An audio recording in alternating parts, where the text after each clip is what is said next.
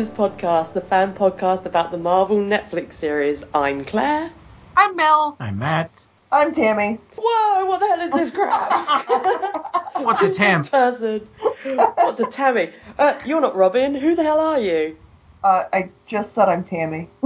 Uh, yes, Fair enough. guys. As you know, if you listened to the last episode of Daredevil season two, Robin has he has left Hell's Kitchen for pastures new. Um, who knows where he has gone?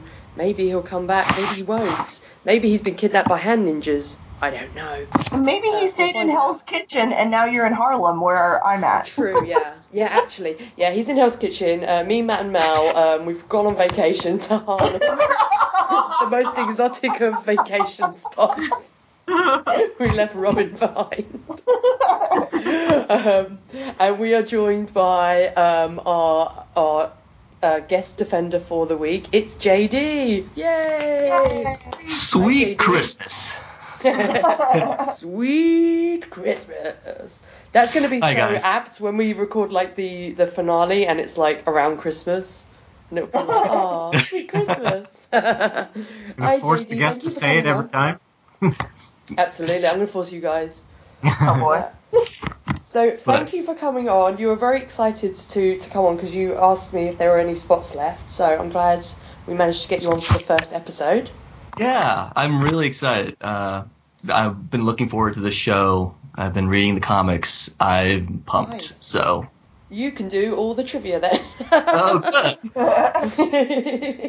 but feel free to put, like um, mention any things that I might miss as we're going. Uh, I've got quite a few Easter eggs, but I'm not as uh, familiar with the Luke Cage comics as I am with Jessica Jones and Daredevil. So I'm sure there's a lot of stuff that went over my head. Yeah, I was mainly familiar with him through uh, the Avengers uh, in the 2000s, um, but I just recently went back and read through all of Luke Cage Hero for Hire, uh, Luke Cage Power Man, and then Luke Cage and Iron or Power Man and Iron Fist. So I'm Nice. it's uh it was a lot of reading and if you follow my twitter feed you'll see i posted a lot of uh panels that i uh of me just like either head you know slamming my head against the desk because they were terrible or because they were awesome there it's a good mix of of stuff um, but yeah Well, well, according to Quentin Tarantino this week, he basically said that the first issue of Luke Cage is perfect, and they should have just adapt, like basically written the script around that and put it on film. And I was thinking, I don't know if that would have played nowadays, Quentin Tarantino.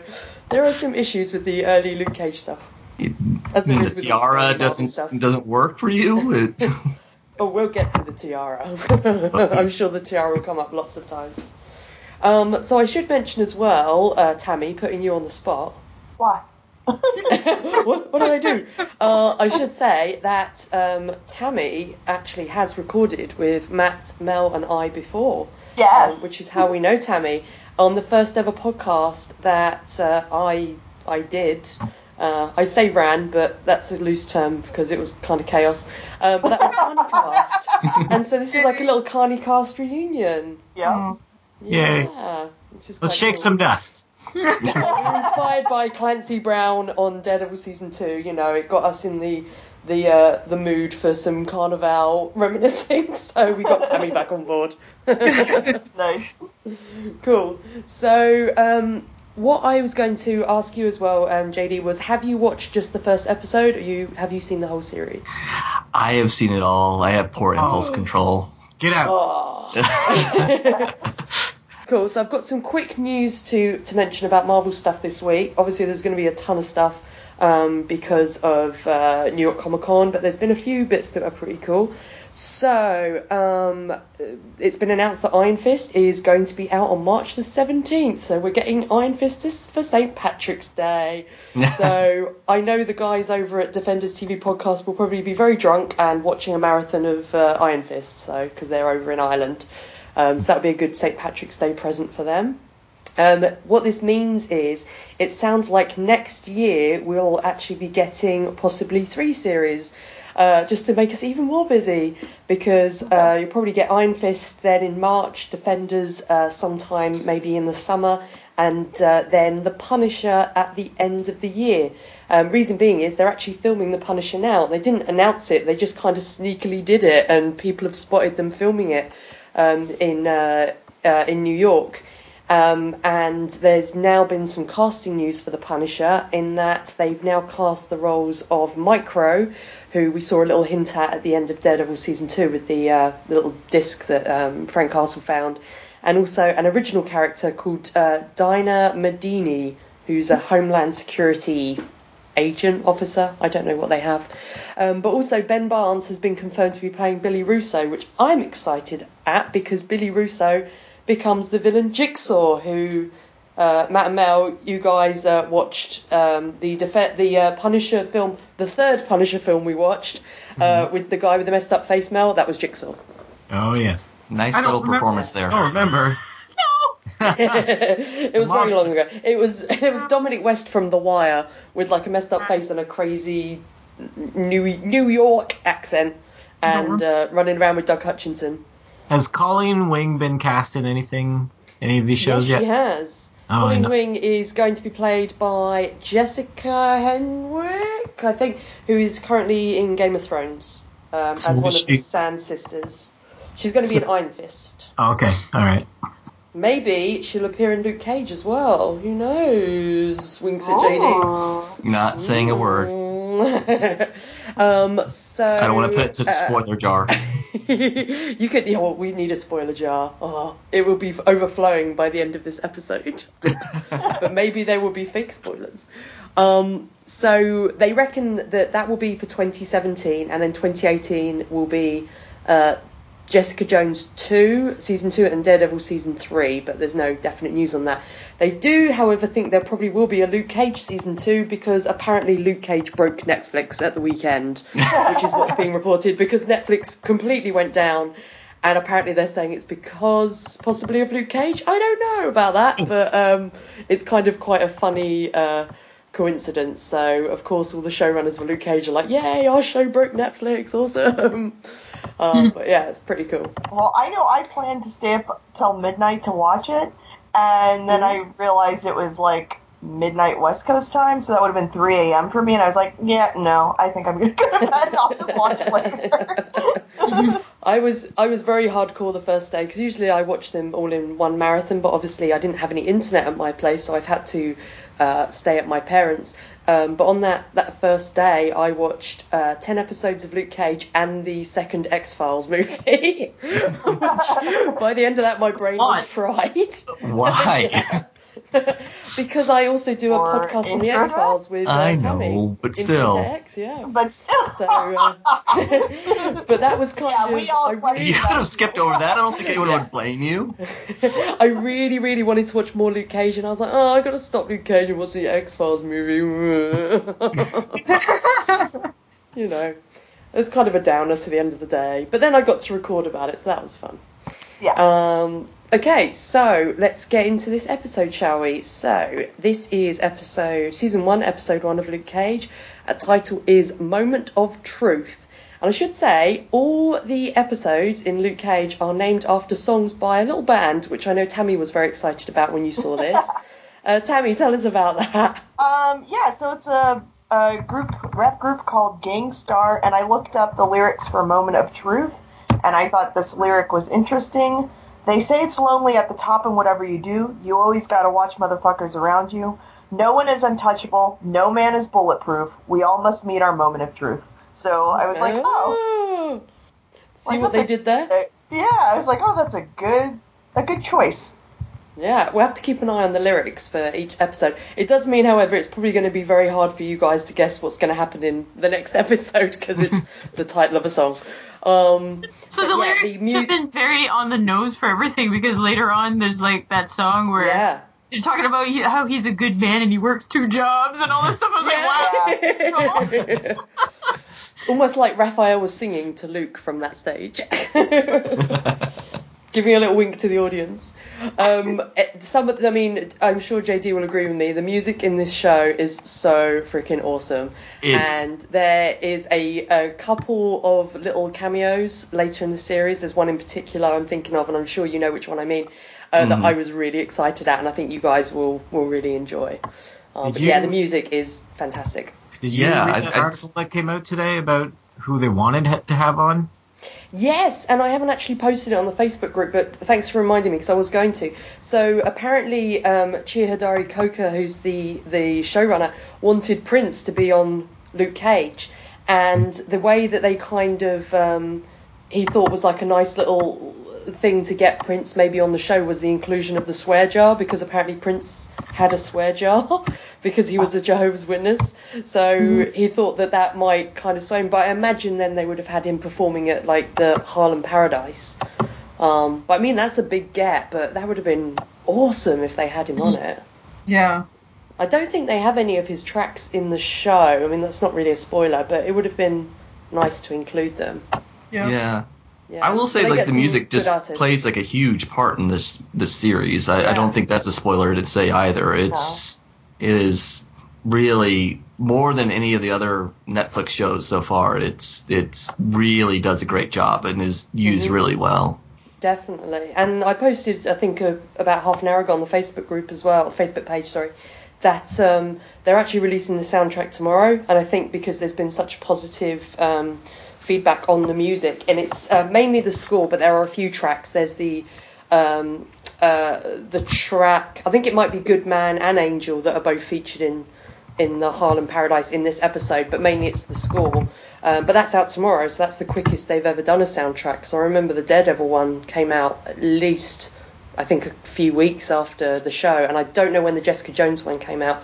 Um, but yeah, it's got, got like 50 odd tracks on it, so I'm pretty excited to, to get that and add it to my Defenders playlist that I have because I'm a That's nerd. Yeah, exactly. and then, uh, My de- Mm.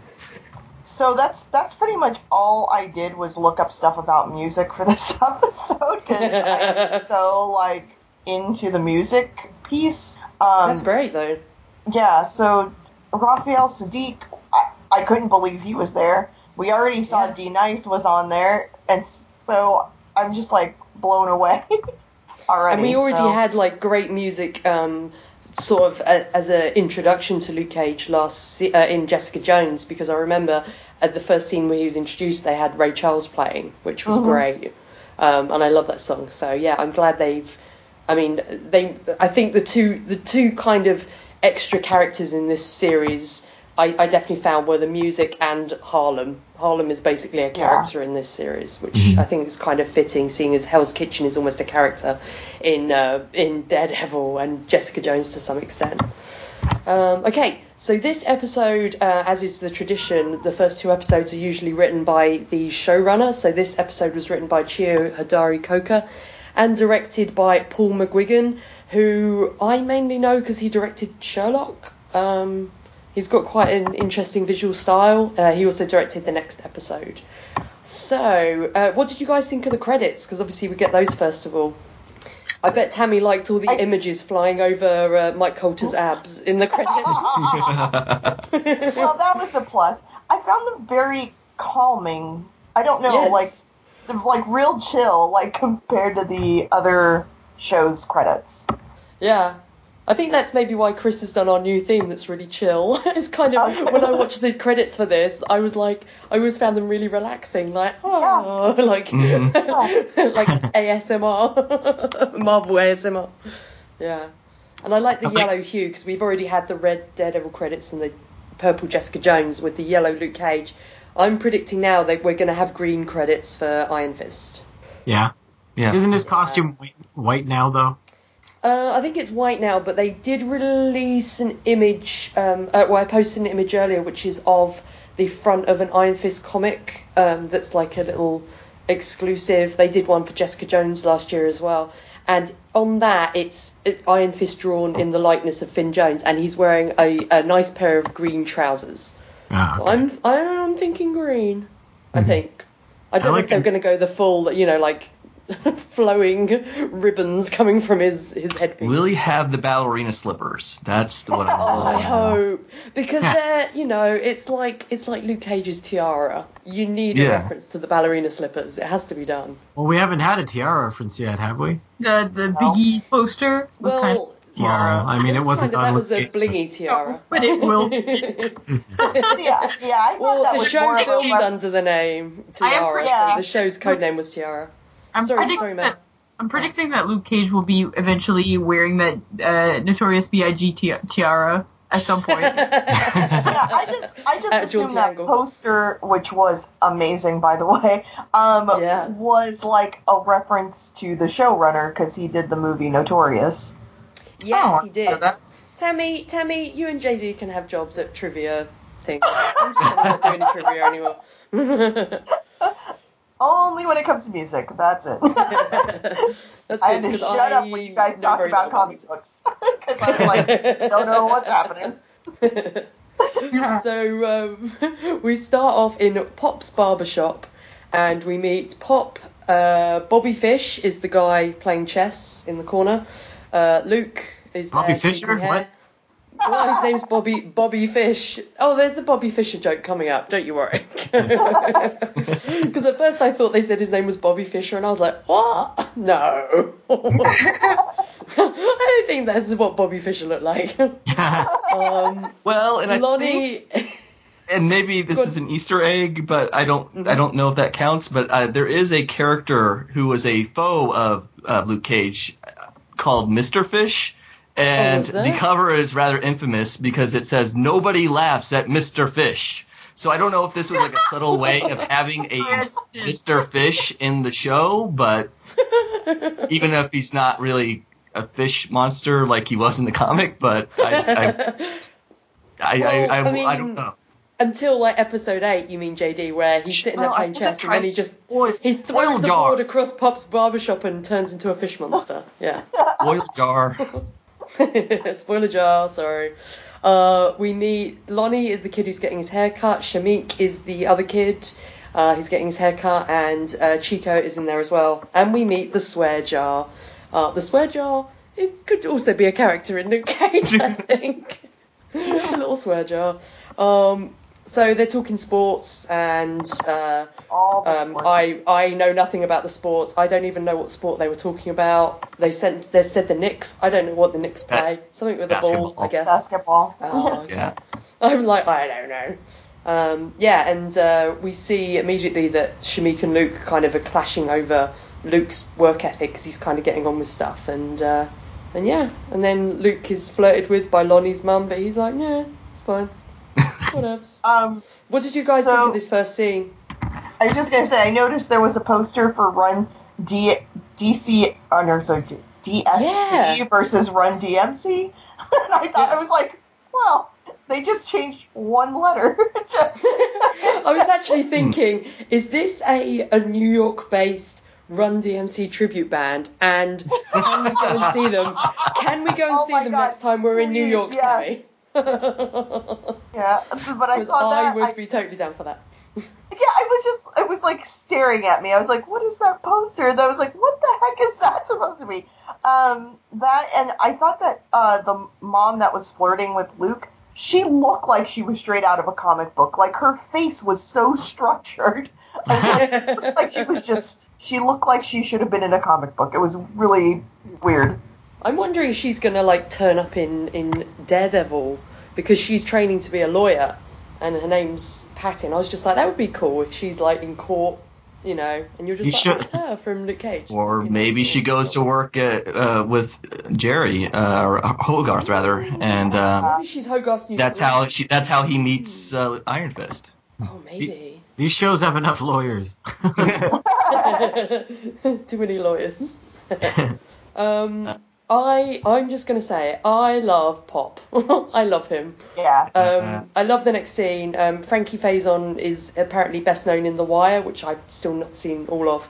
Um, I, I just love him though, and I love the the scene where him and Luke kind of. Uh, he sort of immediately bonds with Luke because he mentions about his pacing and he says that's a sign of someone who's been in jail. Um, so you kind of get a feel about maybe the, you know, Pop's got a bit of a past as well. Um, yeah, I just love him. Speaking of that, when was he in jail? I don't. I'm not clear on this. Uh, anyway, um, so moving Yeah, I- on. I was gonna say, considering we got flashbacks to jail in this episode, I'm like, well, that's gonna be a storyline coming up. Look, guys, there's been several months between, you know, Jessica Jones when we last saw Luke and this season. Anything could have happened. How, mu- how long has it been? Um, I think it's meant to have been six months. Do they say? That's Oh, a that's short. I can't follow the timeline in these shows. I don't know. Yeah, I kind of yeah. I, I, I don't know. Um, but we get um, uh, a mention of Jessica shooting Luke um, in the head. Uh, That was kind of which is kind of nice. Why? Why did he just bring that up? He just brought it up so the audience would I- remember it. I guess. I think it's for the, like the people who who haven't watched Jessica Jones. But then, if you haven't watched the other series, I don't know why you would start at this one. You know, and Um, I don't- My I don't culture. Hello. it's all those know people one like a reason. woman, a series with a woman. I ain't watching that. your Yeah. brother, they your brother you. Matt didn't like Jessica Jones because he doesn't like uh, what's her face, the actress. Krysten Ritter. Yeah, he doesn't like Krysten Ritter. Well, I'm calling you out, Kyle, because you're wrong. Okay. uh, Kyle is wrong. Um, and then Pop Pop is basically saying that Luke should go and help others like the Avengers, but he Luke disagrees. And then we get Pop say his kind of mantra: forward, never backwards. Um, I think Pop said something Always very much more important, which was that the mom wanted something, a cup of something hot, dark, and bulletproof. And I was like, yes, yes, that is the same for me. Tammy, you're a mum. You're a mum. You could be that mum. Exactly. Did anyone else get a slightly like a feel that like because that reminds me like just because when we first meet Luke and Jessica Jones, he's Mhm. he's kind of doing one night stands. Like he he you know Yeah. hooks up with one girl, then he hooks up with Jessica, and uh, and but he seems to not want to to uh, get with Lonnie's mom for whatever reason, or at least he seems re- a little reluctant. That I don't know. Yeah. It's It felt weird. a I- little off to me. I don't know Maybe if it's because her son is standing like right there. It's kind of a bit Yeah. weird. Or I could be having like feelings about Jessica or something. I don't. I mean, but I just I wish they maybe Yeah, but that kind doesn't of make got it. sense. That, I- the I just for Jessica would make sense because then he got with that other lady Yeah. Mhm. soon I, I just got the vibe like he wasn't really that into her. He didn't want her coffee, even though she wanted his coffee. Uh-huh. There's doesn't a like. lot of non-coffee coffee drinking in this episode. yep. like a briefcase. He doesn't like aggressive women. He doesn't like lawyers. Yeah. Yeah, that He doesn't- be it. That oh, that could be really it. Because she might look into his background. Ooh, yeah, Uh-huh. that might be it. Yeah. Mm, 'Cause good she, I, mean, he was pretty hot, but you know, Yeah. He was like, eh. briefcase. So Luke bumps into Chico, who's outside, and he sees that he's carrying a gun. And then Chico gets in the car and leaves. And then Luke uh, starts heading for his other job. Um, and then we meet little vendor kid, who I love as well, selling DVDs and Blu-rays of the end of the Avengers movie. Yep. Um, and I had to look up what he meant when he said about the big green monster, and then he said, "But I ain't talking Fenway." And Yeah. apparently, 'cause I didn't know that because it's a sport thing, and I don't know sport.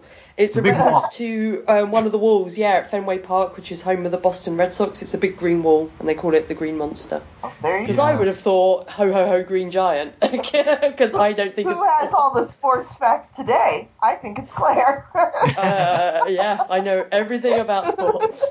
everything. They are generally played with a ball.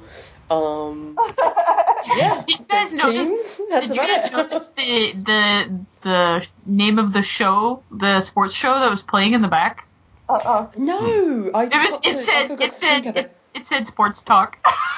Oh, sports talk. Yeah, it was, it was funny. We were we were rewatching the episode of this for for well the second time or whatever, and Mel's like, "This is the only part of the episode I don't like." Uh, I'm like, "What? The sports talk?" And she's like, "Yeah." And then a few more moments went by, and we noticed that on the back, the TV it said sports talk.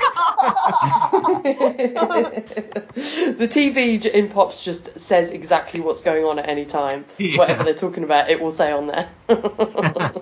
I am a little surprised Oh. that they that they refer to that because most of the time they like and they've done this in the other shows where they refer to the Avengers. They use kind of oblique terms, like the old Mhm. guy with the shield and everything. But they do specifically call out Tony Stark, Yeah. which I kind of liked that because it made it feel like, oh yeah, this is set in that world. But we yeah, don't it get makes a lot it feel that. much more. Yeah, it, no, exactly. It, when they use the names, it makes it feel much more linked. And there's another one they use later, which is much more obscure. But I was like, oh, that's great that they. I don't know. They just seem to be mentioning stuff a bit more. I don't know if they feeling they're feeling a bit braver, a bit more confident now. We're on the third show or the fourth season, you know, and they they feel like they can do it, and it's not gonna be weird. I, I don't know, but I, I like them doing that. I think it's um, Right. Well, it just never feels natural because I would. It's like you know, referring to let's say Donald Trump as the old Cheeto, angry Cheeto. I mean, it's you know that's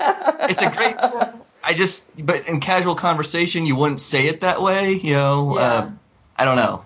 like Jessica saying the cape wearer or whatever to describe Thor. I- It's kind of weird. I know what you mean though. It's like it's almost like it's too clever. Yeah.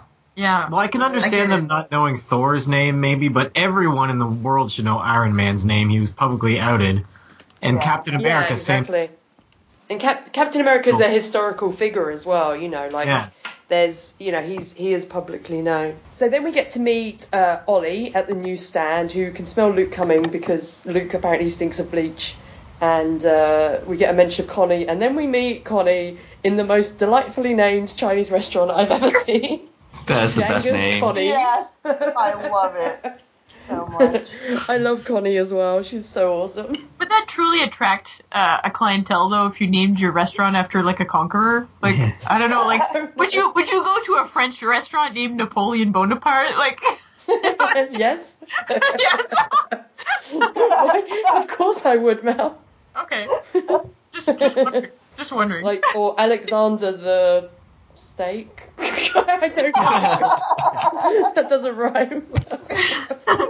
I like I like Something seeing like- all these scenes of him interacting with the, the folks in Harlem, just like seeing his little community of, of people that he knows.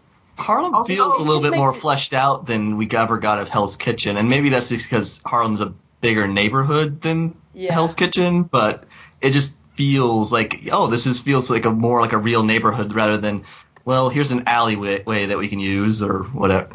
Yeah. Yeah. And it, it, it still feels like I think I think one of I mean I don't know if it's harder to do that with Hell's Kitchen because well I don't know actually I it, it the fact that they film in New York still makes it feel so authentic to me. I love that. I love that in this scene we see him like leaving Pops and he like crosses the street and we feel like he's just going around the corner. I mean because he literally lives around the corner from Pops, um, you know, and it, it feels like he lives and works in that neighborhood. Yeah, you Oh. almost get a sense of the geography, which is Yeah. for Yeah. I mean, it's obviously it's a real neighborhood, so it's not that hard, but it just it's it's really neat to it makes it feel a lot more real than than I don't know. I never really got a feel for uh, Matt's neighborhood. Yeah. Well, because I mean, things like um, I mean, having having been there, um, like the actual Josie's, um, the Turkey's Nest in Williamsburg in Brooklyn is nowhere near um, where they film Nelson and Murdoch's office, but where from the show you would imagine they're just around the corner because it's like their work bar, you know. Um, Yeah. But so you could never get a shot of them like walking around the corner to it. Um, and the neighborhoods, uh, the streets don't really match either. Um, so yeah, I, I like the way they've done this. I think it's really well done.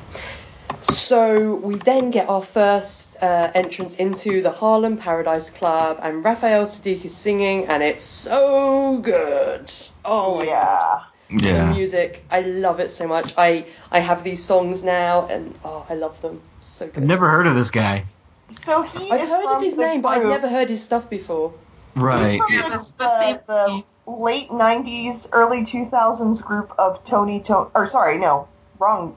Late '80s, early '90s group Tony Tony Tony. So Okay. Oh, I was big into Tony Tony Tony. Um, uh, I didn't realize he had went off like after after they had stopped performing. I didn't realize he went off and and uh, had his own career or whatever. But um, so when after like realizing that, I went into like a Tony Tony Tony hole and watched a bunch of music videos. They are so early '90s, guys. They're Oh, kind nice. of amazing.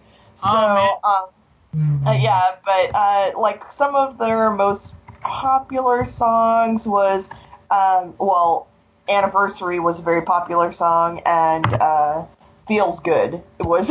if you need to watch a music video, go watch "Feels Good" by Tony Tony Oh. Tony. I will. Um, I'm gonna put it in the Facebook group. It is. Whew, it is something. And um, and none of the guys in the band is called Tony, by the way. They just thought it I was going to say, was it like Tony, Tony, Tony, and Raphael? But they just, eh, just Nope. it's like it's like the Heathers. There's three Heathers and a Veronica, so they're just called the Heathers. Dwayne, Ooh. Raphael, and uh, I think Timothy was the other guy. Oh. And and it's Tony T O N Y, Tony T O N I, and Tony T O N E. so Oh. yeah, they It's just thought specific. it was Hmm. it was just a joke, and uh, they ended up sticking with it. Which a lot of things I don't know. A lot of things I do start off as a joke, and then I end up sticking with it. So I get it, guys. I'm like one with Tony Tony Tony. Um, Like, yeah. but yeah, his song "Good Man" uh, had come out, I think, in like 2011 or something. So that's been out for a while. But "Angel" was specifically uh, it's a new song, and it just dropped. I don't know if it dropped with the um, with the Luke Cage soundtrack, or it's going to be a single on its own, or it's part of a new I album. they've done but it just single came so out. far.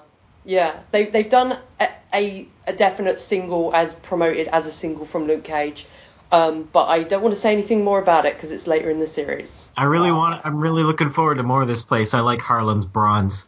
Yeah, I know it is Harlem yes. Bronze. I love it. I love the the li- I, I yeah. I love this bar. I love the blue lighting when he's singing. Um, is it I a love real- the little. Uh, I have to find out where they film. I will. I will find out like where the real uh, Har- uh, Harlem Paradise is. I, I'm imagining it's a real bar. I don't think they would have built this set from scratch. Road Oh. trip. I was gonna say I would totally go to this place. Looks too Uh, swanky next to trip just to New walk York. into. Well, we can all go and get um, a nice uh, um, Indian food from the the restaurant in Daredevil season two with the hanging Yep. chili pepper lights that I want to go to, and then we'll go and get drinks at the Harlem Paradise. There we Matt, go. I'm sure I'm sure I can find you a coat that's too small for you. and Mel, you can wear a dress that's too small. so this is when we first meet. Um, uh, we Unnamed first meet. cop. Uh, unnamed cop. Mm. Unnamed Uh. We'll get to unnamed cop later, but we also meet uh, Cottonmouth, who doesn't like being called Cottonmouth. He likes being called Cornell Stokes. But I'm just going to call him Cottonmouth because I, can- I can't say Cornell Stokes. I trip over those words in my mouth for some reason. I just kept calling him Um, Rem- Remy did. Remy Danton. Yeah, yeah. From House Yeah. of Cards. Yep. See, again, I've never seen House of Cards, but I know he's famous from that. But he's like in everything. I feel like he's in a lot of things. He's in some new Yeah. movie coming out too, and I'm just like, are you seriously everywhere, dude? Like you're really everywhere. That's how you get to be the king, Tammy. Yeah. Yeah, I guess so. So poor Dante is sick, and Luke has to bartend for the one night. Um, so there's a weird focus as well. I don't know if you guys noticed on the employee of the month thing on the door. And I even paused it as like, is that an Easter egg? But I don't think it is. It's just they kind of focused on it a couple of times, and I was thinking, is that like, is that like the the the showrunner's like son or something? Like, it's very weird. It feels like it's someone, but I don't know who. Um, so we also meet uh, Mariah as well, who is Mariah Dillard. Um, I have some more on her later. Um, but yeah, what did you guys think of these two uh, characters? Because we get a lot of exposition in this scene where they're chatting, sort of all about money and crime, and they mention Fisk at one point. I was trying I to love figure both of them. Yeah. Oh, they're. I mean, they're. I mean, they're very different, but I love how. I don't know. Like uh, Cottonmouth is just so like the the obvious gangster, and Mhm. you know he's just you know he's that kind of almost stereotypical um, you know black gangster type. You know he you know and not uh, that his race necessarily has to do with it, but it's just like the that the the impression I get is that he wants to be like that that image of what everybody thinks of when they think of that Mhm. that and but and Mariah is almost the exact opposite. She just wants to look legitimate. She wants to be so like squeaky clean, even if she you know has to Even if go. she isn't.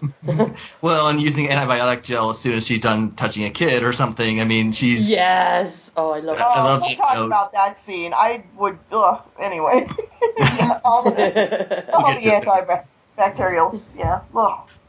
but yeah, I, I I think that, but I mean, both of them like I just Cottonmouth. I mean, just the way he looks, he has this kind of snaky look to him. Even uh, I mean, I don't like know. a, a green suit on as well, like that green Yeah, suit. he's just, Which is like with the snake name as well, kind of goes. You're right, yeah. Yeah. It's funny that you say that you say that because the Shades guy later, when he dramatically took off his sunglasses, I was almost expecting that he would have snake eyes for some reason. I don't know why. Snake eyes. or he would have a thriller eyes, like at the end of the Michael Jackson Yes! thriller video. I just felt like his eyes would be all crazy somehow. Like maybe they would, I don't know, be crossed or like one one eye going in the, the other direction. I didn't. or he's only got one eye, like he's got a Yeah. cyclops eye in the middle. well, actually, like, in the comics, he Yeah. he actually had. Oh no, we'll get to we'll get to. Oh, it, we'll okay, I'm sorry. Because that's that's what I was expecting when it happened, and I I want to I want to um yeah I want to uh, throw that at you guys later once we talk about shades a bit later. But I know exactly what you're going to say, JD, and I'll let you say it later because I think that's hilarious. Um. Anyway, so uh, so yeah, Luke is flirting with unnamed cop. Um, should, what what name do you want to call her for the moment, guys? Until you know her name, Matt. Uh, what does she look like? what does she look like? Yeah. what what name do you want to give her? oh, Foxy Brown. Yeah. Foxy Brown. Okay. So so Luke is flirting with Foxy Brown um, at the bar, and I love Foxy Brown's dress by the way. It's so Yeah. pretty, even though uh, it is a little bit small maybe. um, and I definitely couldn't get away with wearing it. So uh, this is when we also find out because it kind of cuts back and forth. We find out that uh, Cottonmouth is doing this deal with the Puerto, uh, Puerto Ricans. Um, that they've been trying to do this deal like the family for a long time, but he's the one who's just managed to sort it out, and that's with this guy called Domingo. Um, and then while this is going on as well, we see this deal going down where um, there meant, there was meant to be this uh, these weapons uh, sold to the Puerto Ricans for all this money, but it's interrupted by a masked gang uh, with with guns that leads into this gunfight, and we realise that it's Shameek, Dante, and Chico, and that's where Dante is on his sick night. Uh, yeah, this is like uh, we, I don't know. We haven't had that many. I don't feel like we've had that many out and out. Well, we've had guns in Daredevil. I don't know. I feel like guns play such an important part in this show because you haven't really got much of the like as much of the martial arts going on. Obviously, you get with Daredevil. Um, but it's kind of I don't know. I found it quite shocking that in this first episode, like we get Shameek just out and out killing Dante, When like there's, Yeah. shoots him. I was just like, what? yeah. when there's no mystical ninjas, you just resort to guns. Yep. Yeah, exactly. Guns and muscle. yeah. Um. Oh, That was my someone agreed. Ah. One of the dogs agreed. Uh, so, meanwhile, in the Harlem Paradise, Foxy Brown is watching Cottonmouth very closely. Um, and Luke says he ponders a woman, and I was like, that is the cheesiest, weird thing I've ever heard. Like, what does he say? He's like, uh. Oh, I got what is it. it? Like, Um, oh, go on, go on. You can do a uh, quote now, it's fine. Yeah, yeah. Dumb men like little girls. Me, I ponder a woman. I was like, okay, okay, Luke. I thought it was very effective though, because Yeah. it, it's nice. It's nice to hear a guy say something like that. You know, yeah. If it was somebody else, guy- it could have been really cheesy. I think Mike Colter sells it. I Yeah. think Yeah. his performance, he's Yeah. able to say a lot of things. Just be, and you're like, so I accept this because he is awesome. yeah. Yeah. I, I really like their interactions together and like the playfulness they have. Hmm Um, you know, even just the whole thing, like, well, uh, you're not getting a tip, and like that kind of stuff, just it made me laugh. I would have And said the same very thing to him if he's like, "Oh, you're a Oh, bit yeah, older." I would have been sure. like, "Uh, there's goes your tip, buddy." Yeah, it, it just seemed very real to me versus, uh, you know, me who was just taken in by Mike Colter. You're just making big dreamy eyes at him. Yeah, pretty much. Little hearts appearing in your pupils. Yeah, I had to watch the episode a second time just so I could actually watch the episode. um, so at one point, um, Can, uh, Candice, who works in the club, asks Luke to help her serve um, Cottonmouth because she's a bit creeped out by him, and that's when um, Cottonmouth offers Luke a job, presumably as security, I'm guessing, or muscle, uh, but Luke declines. Um, and then we see I- that Dante wasn't killed immediately. Oh, sorry, go on. Go on I was gonna say I thought that whole interaction told me more about like what Cottonmouth was like and his his men were like.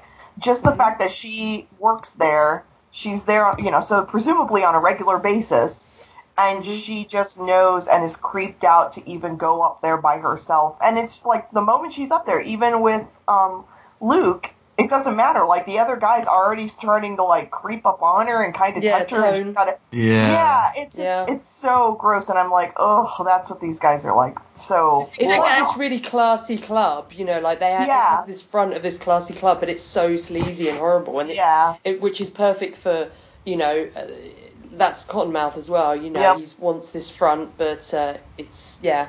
Yeah. Go on, Mel. Oh, sorry, was that guy named after that Tony, Tony, Tony? yes, he's a big fan. He, he's like, oh, I'm gonna be. It's gonna be Tony, Tony, Tony, Tone. I was I didn't realise his name until later in the episode, and I was just writing question mark in my notes, and then later on it said in the subtitles Tone, and I was like, oh, that's his name. Yeah, because I couldn't remember. I was actually wondering during the whole upstairs scene, like, how do people write scenes like this? Like, do they have to hang out with like gun runners? You know, like Yeah. they made it seem so convincing. To get I was the like, lingo yeah, to get the lingo down. I was like, is this lingo accurate? Like, I don't know. I'm not a gun runner. I'm guessing though that like Chi, uh, Cheo um, Cheo Coker, the showrunner, is like a fan of um, like films like Scarface and stuff because they reference them in that scene at Pops, you know, which is why Al Pacino is one of the only white guys on the list uh, that gets a free haircut in Pops, which I love. um, so I'm guessing he's like a big fan of this kind of you know films and you know that kind of thing. He's Well, and the- research and stuff. and the series has a fe- reminds me a lot of The Wire, which I have not watched Yeah. all of, but I it uh, and I I mean, if it wasn't for the fact that there's a guy who's bulletproof in it, you almost could just consider this like another season of The Wire set somewhere else. Yeah. It's yeah. set in Harlem, so. Um, yeah, I, I think that that's they probably are big fans of that type of um, genre and probably have studied up on it quite a bit. Yeah. Or maybe Yeah. he has a secret history as a gun runner. Maybe I don't know. We're not saying anything. Um, the views of JD do not represent Defenders podcast. Just saying. um, so yeah, this is where uh, outside Luke is kind of walking Foxy Brown home, and uh, and then uh, he says again he doesn't like coffee, and then we get a bit of a steamy session. Uh, Yeah, wait, wait, wait, wait. was Ooh, He, he wasn't walking her home. well, He no, he asked her wasn't. if she was getting on the bus because he was walking to the bus. And I was like, she No. is not getting on a bus with that dress. Claire. I'm sorry. Claire, I should have, I should have, instead of Foxy Brown, I should have named her after Pam Grier's other movie, Coffee. Ah, Oh, she's Coffee yeah. from now on. She is coffee. Okay, cool. What did you think? Well, he says he doesn't like coffee, but in the next scene, he definitely likes coffee. Cause oh my. Yeah. Um, also, we get a Miles Davis poster, which I thought was cool. But uh, anyway, that's not the most important thing in the scene.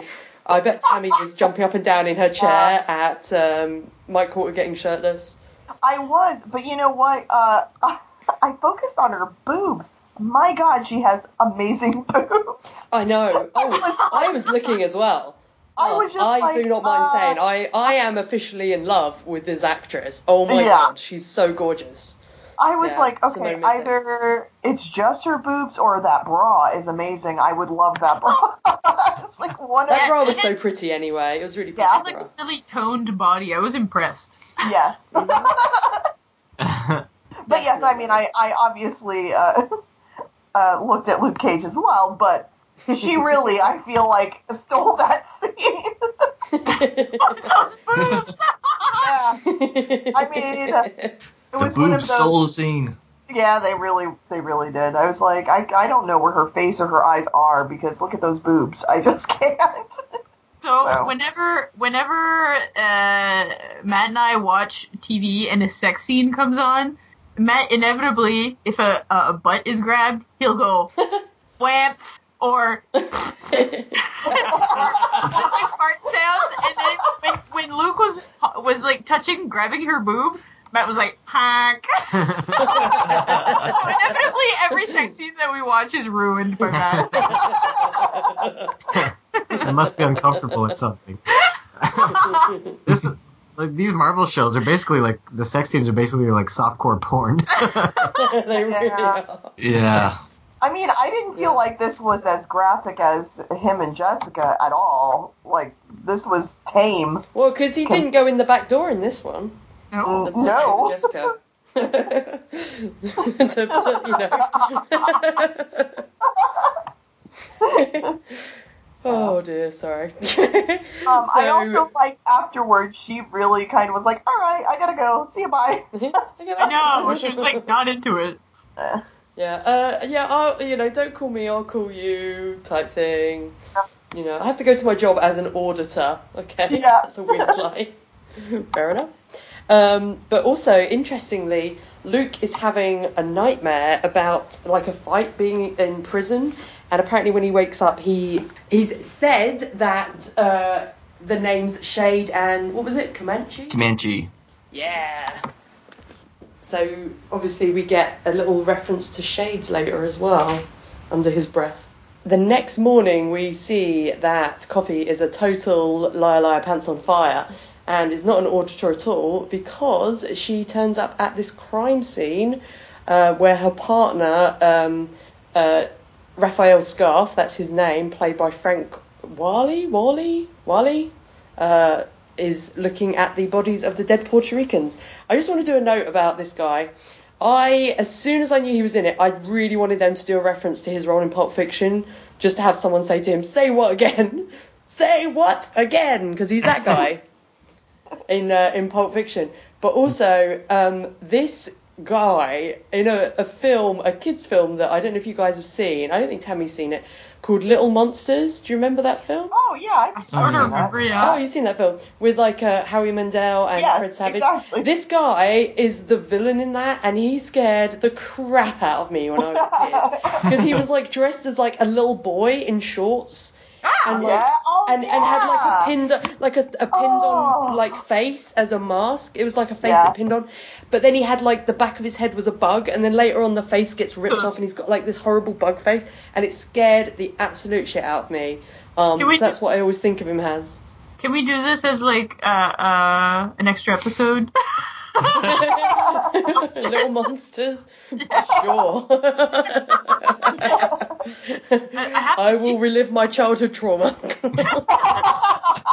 if I can get over my trauma of watching It and Jeff Goldblum in The Fly, I can get over Little Monsters. um, so we see that Dante's obviously now dead, uh, and Coffee recognises uh, him as she knows his mum. Oh, so poor Dante. Um, meanwhile, Cottonmouth is on the phone to Domingo to co- try and convince him that it wasn't an inside job. And then enter Shades. Uh, can I just say how much I love him? I love Shades so much. I was like, I think my, my first comment when I was watching this episode, once I finished this episode, I was talking to our listener Rebecca, and I think my, my comment was something like, I love Shades, he's such a little shit, because he just really is. Is he supposed to be a little shit? Because otherwise he looks miscast to me. I don't know. I just love him. He's just like I don't know. He just kind of like waltzes in and is like, "Yeah, I was sent by Diamondback. Uh, I'm in charge, um, and I have to take my shades off to see if you're lying to me." I don't know. These- I just I love his weird performance. Are all these snake people like actual characters in the comic? Snake. They're actually snake people. They're reptoids. Because I thought I thought all these I thought there was a bunch of snake named people in Marvel, but I thought they're all women. I thought there's like three women, like uh, Viper and other people. There is, yeah. There- but there's, there's yeah. also um, like um, there, there's loads. There's like Steel Serpent. There's um, there's Viper. There's I'm trying to think of the other one. There's like loads. Madam Hydra is kind of like snaky. Hmm. There's like tons of them. It just reminds me of like having the mention of like um, Diamondback and Cottonmouth reminds me of like Kill Bill. You know, Yeah. the snake, the snake names, and of, one of them was called Cottonmouth as well. Yeah. When are we gonna meet meet Black Mamba? Um, I think we saw that in the, uh, the sex scene earlier. yeah. so this is where. well, speaking of the sex um, scene, I, I forgot oh. to bring up the uh, the morning after in the sex scene. The music was all like old timey detective. It was I like a it was, it was like a weird. gumshoe music. We get weird music later as well in a in a scene um, where uh, Cotton um, Cottonmouth uh, kills um, the kid, and I think the music goes like a weird like military drum beat for a minute. I was like, "What is this? This is really weird." Um, it was kind of cool. Like some of the the score music is is a bit strange, but I don't know. It kind of fits. Uh, Well, so JD, why? right- What, okay. I was gonna say right when they intro- sorry when they introduce Shades, they um and he they make a joke about um fake ass Ray Charles Charles or something, and he takes off his glasses Tammy, and it sounds like oh, sorry. And it sounds like the beginning. Oh shit! I forgot about quotes.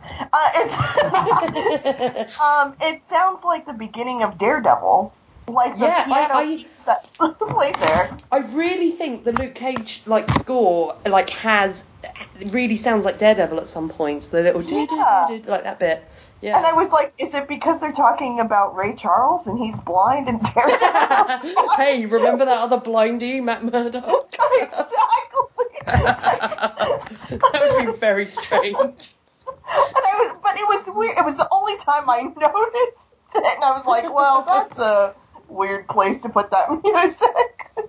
Oh, did you know that when- Shades is uh, Matt's long lost twin brother, Mike Murdock? he is Mike Murdock. if he was Mike Murdock, he'd be wearing like crazy, like green Oh, God, yeah. sunglasses that are shaped like stars or something, and a, and a quirky hat. so when Shades takes off his his shades, JD, I was really hoping something ridiculous would happen. Which didn't because of something that happens in the comics. Do you want to tell these guys? We can have an early Easter egg. In the comics, Shades originally appears and he's just a normal criminal. He comes back a, a little while later, around the time that it, the comic becomes Power Man and Iron Fist. He and he's been upgraded so that way he has Cyclops laser visors, uh, as, and that he wears at all times, and they're basically they look like ex- almost exactly like Cyclops's you know visor, ex- except uh, they're the source of the power instead of the mutant. He's not a mutant, but uh, so he and he has his friend Comanche who has a bow and arrow that shoots explosive arrows and it is so cheesy. I mean, because they were like I said, they started off as just regular criminals, and then they come back with these horrible costumes and this really weird, yeah, gimmicky like powers, and I absolutely love it. It's kind of like in Daredevil where where Turk wants an upgrade, so steals the uh, Stiltman outfit and goes on a rampage as Stiltman, and it's just insane. It's great. Yeah. So Shades, it would have been great if Shades I- just like shot laser beams at Cottonmouth and took him out I, I half expected some sort of laser, you know, like glowy red eyes or something, but not so much yet. um, Not till yet. episode nine. Yeah, that's episode nine. Yeah, the last scene. Uh, so meanwhile at Pop's, uh, Luke uh, finds out about Dante's death, and he and Pop uh, discuss it. And Pop's saying about how he is, you know, he tries to get the kids off the streets, um, you know, by giving them hope. That's what he wants to do. He wants to give these kids hope. And then they talk about the fact that they know it was Shameek and Chico that were with him. Uh, then we get Tammy's favourite scene uh, with Mariah doing a news segment with uh, some local kids in Harlem, Oh, and then immediately okay. using hand sanitizer. Why is she touching everybody's hair? Why? Every single kid, she either pulls on their hair, she plays with their hair, she touches their hair. It is so gross. I'm like, I'm picking their hair. Like, kids have lice. Quit it. Like, don't do that. oh. No wonder she used hand sanitizer. Like, I also oh. didn't understand. Like, I was like, she's like, she's like, you know, being friendly with all these kids of different races, like white kids, black kids, you know, Hispanics, whatever. And then she, they're like, oh, uh, what's that? Keep Harlem black. Keep Harlem black. yeah. Yeah. Get You know, out, like, everyone it's else. like- I was like a little bit confused. I was like, these messages are conflicting, aren't they? Like, Yeah. Is that her public? Is that her public slogan, or do they only hand that out to black people with those pamphlets, or what? like I feel like it would get out at some point to everybody that she's telling people this. Yeah. I suspect um, it's less about the the race Yeah. per se, and more about Okay. the the culture, uh, wanting to Yeah. keep Harlem from being gentrified. You know, Okay. um, but I don't I don't know if they ever uh, explicitly explain that. I think it's I feel just like more. there's a better way to say that, though. Do you know? Most what I mean? likely. yeah. And I think, I mean, well, what the thug guys, like, I can't, you know, she they're just going around doing whatever to collect money. But the when she talks about it, she's almost saying it more like to, I think, to latch on to Black Lives Matter, and because she actually says that, and then she talks Mhm. about, you know, well, black businesses matter, and you know, all this stuff. And it's almost like she's taking that and using it as her personal platform, which is really gross. Um, but that's kind of the way I took it. Not so much as you know down on other other races, but she's stealing this thing that's so popular to kind of boost her politically right. in Harlem. You know. Yeah. hmm Yeah. She might have. Sure, A, we if she was somewhere else, she'd have a completely different. Com- Yeah. Exactly. campaign. Yeah. She's just taking whatever's advantage of whatever is popular. Yep. Okay. We can talk about how um, you know this this show came out at the moment as well, with you know after the whole Black Lives Matter, and that's um, the sort of recent events with a lot of the um, uh, the guys getting killed by cops recently. You know that's been in the news. Definitely Yeah. is something that comes up in the show because obviously it's you you wouldn't be able to not touch on it in this show. Um, Well, I, yeah, I think and I, and I read somewhere because like it, I noticed it in like the whole thing with him wearing the hoodie and all that stuff, and that that really is purposefully a homage to Trayvon Martin.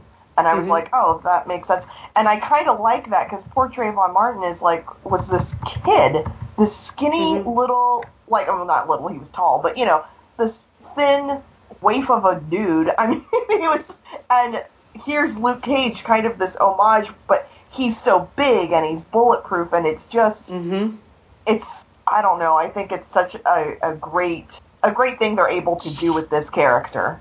hmm Yeah, agreed.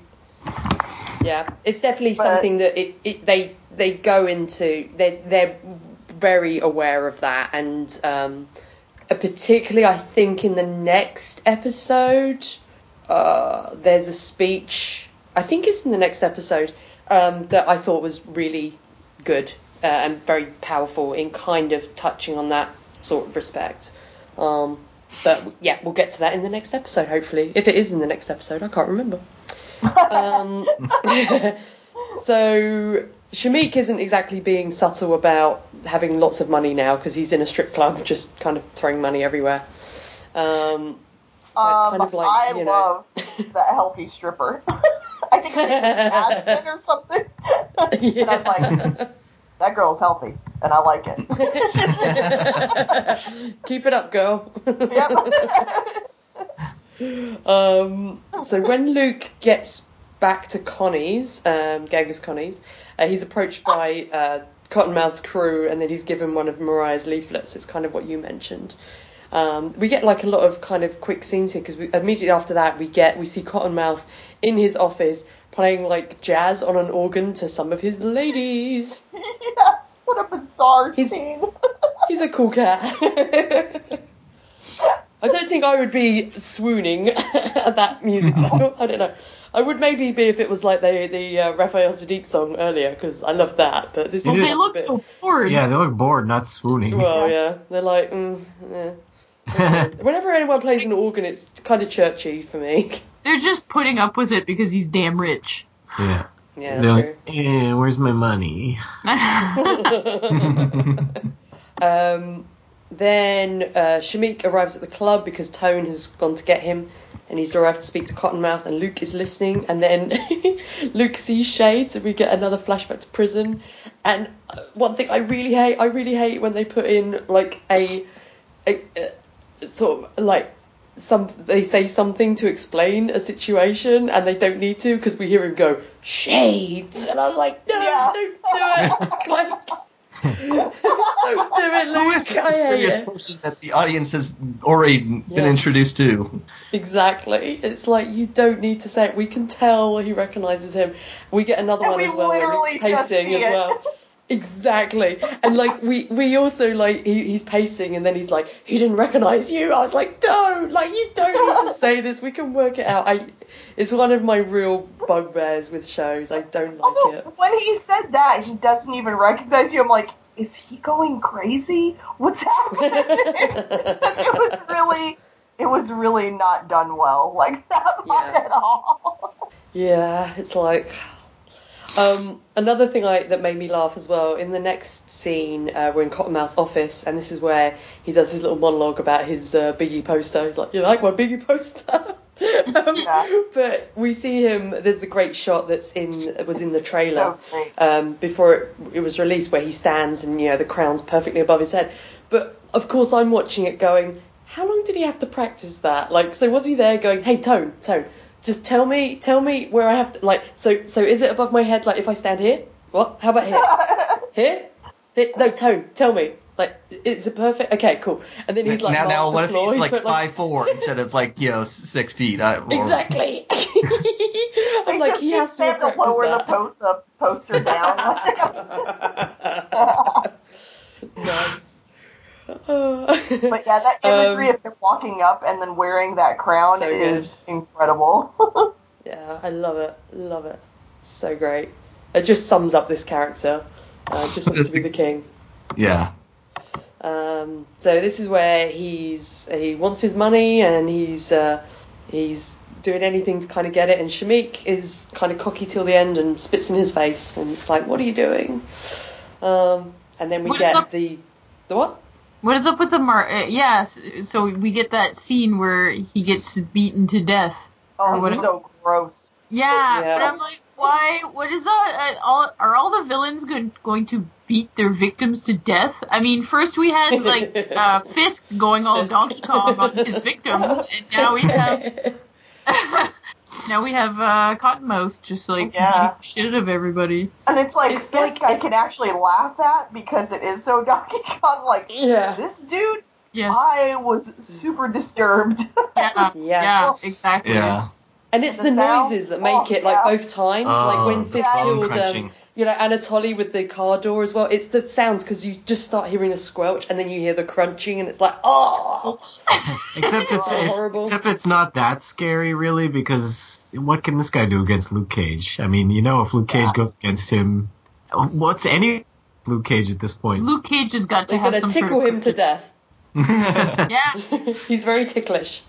I just I also I want to know how how that works like his skin like so can he never clip his nails can he never get a haircut can he Well, like his skin's unbreakable. I don't think his hair is. I feel like Although, unbreakable skin would be so impossible Nails are obviously. made of hair. I know. oh yeah they are Yeah. I was just wondering like how come his hair isn't affected by this I don't know. co- comic book science. These questions and also, like most of most of dust is human skin. So if he's flaking little bits of skin, you could like collect all those bits of skin and like like stick them together and make like a, a shield, like Captain America's shield that would be unbreakable. That And. I, I mean, I guess there are Luke Cage's that, skin. that's not unbreakable because they went through his eyeball, right? Um, and, They went through the side of his eyeball, yeah, not through Whoa. the eyeball. Yeah. Well, either way, gross. so it's just the surface that's unbreakable then it seems Yeah. yeah anyway, uh, moving on. I guess we're not supposed to talk Um, First rule of first rule of Defenders stage, right? podcast is you don't talk about Luke Cage's skin. I guess I don't know. I, Yeah, don't way, don't upset Claire, otherwise you'll end up like, well, how's Robin doing? Yeah. I'll send you to Hell's Kitchen. It's like Anthony in the cornfield in Twilight Zone. I'll send you to Hell's Kitchen. By the way, I, I didn't get to say this because you know I wanted to let Tammy gush over uh, Luke Cage, but but he does have like really beautiful skin, like Yeah. he really does. very shiny and very smooth. Also, he hasn't got so much of a of a pooch as he did in Jessica Jones. Mel, did you notice? What? He hasn't got so much of a pooch as he did in Jessica Jones. No, I thought his pooch was still there. This is like a I was little, like, oh, thought it his was a little belly's still smaller pooch. poochy. His belly's Yeah, poochy. I love his pooch. Oh. Oh. So am I, so I'm okay with it. so uh, Luke is pacing in the apartment. He's packing to leave, and this is where we get a flashback to Reva, and we're like, "Oh yeah, we remember her." Um, and he goes to the bathroom, and he's a creature of habit because he still keeps a photo of Reva in his bathroom cabinet. yeah, weird. Yeah, Um, Yeah. it's a weird place to keep it. It's Yeah. kind of like yeah. I'm gonna look at you while I brush my teeth. Okay. I mean, I guess if you have so many ladies in and out of your apartment, you're not gonna like keep a framed photo of her, but still, True. Mm. like keep it in a drawer or something. Like I don't know, bathroom cabinet just seems weird to me. Yeah. Um, so in the next scene, Scarfe and Coffee, Officer Coffee, um, are at the crime scene and have found Shameek. Um, Scarfe thinks Benjamin Franklin was a fool. I was like, Scarfe, you're an idiot. Only presidents should be on like notes. Okay. Um, speaking of which, by the way, England has now uh, we've now got a new five pound note, which is plastic and see through and awesome, and will never fall apart. And so, America, I'm just saying, you you guys need to catch up with us. All right, Brexit, let's go. Yeah. Oh. Get rid of those gross dollar bills. Ugh, gross. Gross, gross, Um, gross. gross, gross, gross. Uh, um, Scarfe says that they should really go and talk to Luke because Luke replaced Dante on the uh, the night Dante was killed. Um, and obviously, Officer Coffee's like, uh, I barely talked to him. Uh, whatever. You yeah, know. Her going psh, psh, like five times doesn't give it away. yeah, exactly. um, we uh, we see uh, some quick shots. We see like Chico is in the hotel room with his money. Mariah's making some flyers, and Cotton uh, Cottonmouth is bloody with half the money. Um, and then back at Genghis Connie's. In the last scene, we see Cottonmouth's men threatening Connie, um, wanting uh, contributions to be given. And then Luke comes to the rescue, and we finally get some Luke Cage fight action. And we get an awesome shot, which was in the trailer of the, the fist, like a- Amos's fist, like crumples against Luke's face. So Yeah. good. It was Yeah. it was an amazing uh, fight scene or action scene, but it was really a funny scene. It was funny. Particularly as it's like, one minute they're like, oh, I think he thinks he's going to bring it. And then it's like, and then Luke really does bring Yeah. it. like, throws a guy with one hand through the window. I don't Did even that- like these. Yeah. Yeah. Did uh catching the did catching that bullet uh hurt him a little bit? I can actually answer this because there was an interview with um, Mike Colter, and it's it's really cool. Like, I wish you guys could watch it, except it does have spoilers in it, I think. Um, but it was like a live chat because um, Krysten Ritter and Charlie Cox and Finn Jones all kind of popped in as well. Um, and it's the first time that Finn Jones and Mike Colter have actually talked, which is really cool because they're obviously going to be all in the Defenders together. But someone asked him that, and he said that um, it in his opinion, it was something that had never happened before. He'd never wrapped his hand around a gun, and it went off in his hand. So it, to him, the pain level was like a sting, and it kind of surprised him. So he was kind of acting like, like ouch, but also kind of surprised and a bit annoyed. That's how he said he decided to play it, like almost like a bee sting. Interesting. Kind of makes sense that if he, I mean, he's obviously not, you know, he can he can still feel, so Mhm. it makes sense that he could still be hurt. It just wouldn't necessarily penetrate the skin. Mhm. So And You have uh, to think Claire, of like what could hurt him. Yes. Just because I know you you've watched this, famous Amos, uh, he played Suge Knight in Straight Outta Compton. Oh, nice. I so yeah, because when I was watching it, I was like, "Who's that guy?" And then when I looked over, I'm like, "Oh, that's Suge Knight. That's right." Oh. Nice. Oh, that's cool. Awesome. Straight Out Compton, awesome film, by the way. Yeah, Check out, everyone. amazing, amazing, amazing. Um, so Connie is very thankful and tries to give Luke some money, um, but her husband's not so happy because, yeah, these guys are probably going to come back, and also Luke destroyed their window, so you know. Is it necessary to destroy the Yeah, window? you didn't really have to throw the guy through the window, Luke. Like, um, and they say they want to hire him, but he says he's uh, he says no. And then the hoodie goes up, and we end the episode. So that was episode one, guys. Yay. Uh, I was going to say, what did you think? But we're going to rate it in a minute, so don't tell me. Um, do you guys want some Easter eggs? There are quite a few for this first episode. Yes. Want? Okay. Mm, yum, yum, yum. Right, ready? I hope you haven't eaten too much chocolate so far this week. Okay. So Luke Cage, um, he was. Uh, I think I've covered some of this when we did Jessica Jones. He was created by Archie Goodwin, John Romita Sr., and George Tus- uh, Tuska. Uh, he was the first black superhero to headline his own title, which is very cool. Um, and he was created in 1972. I say, I believe it was 1972. Yes, 1972 Sounds right. yes, in Luke Cage Hero Hero for Hire.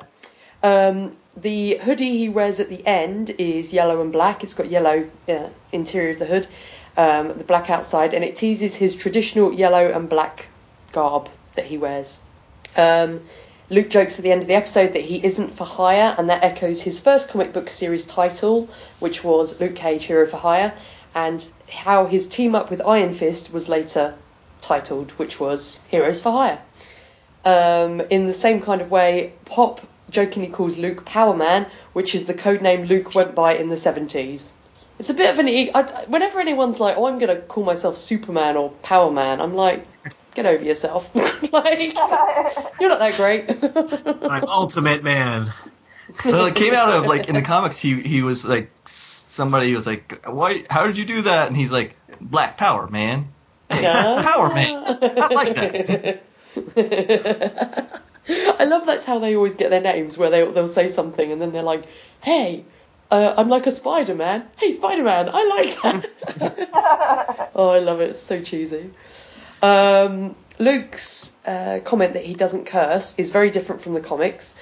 Um, even the 70s comics wouldn't obviously allow swearing. It was very apparent when he was swearing, so this is where things like Sweet Christmas came from.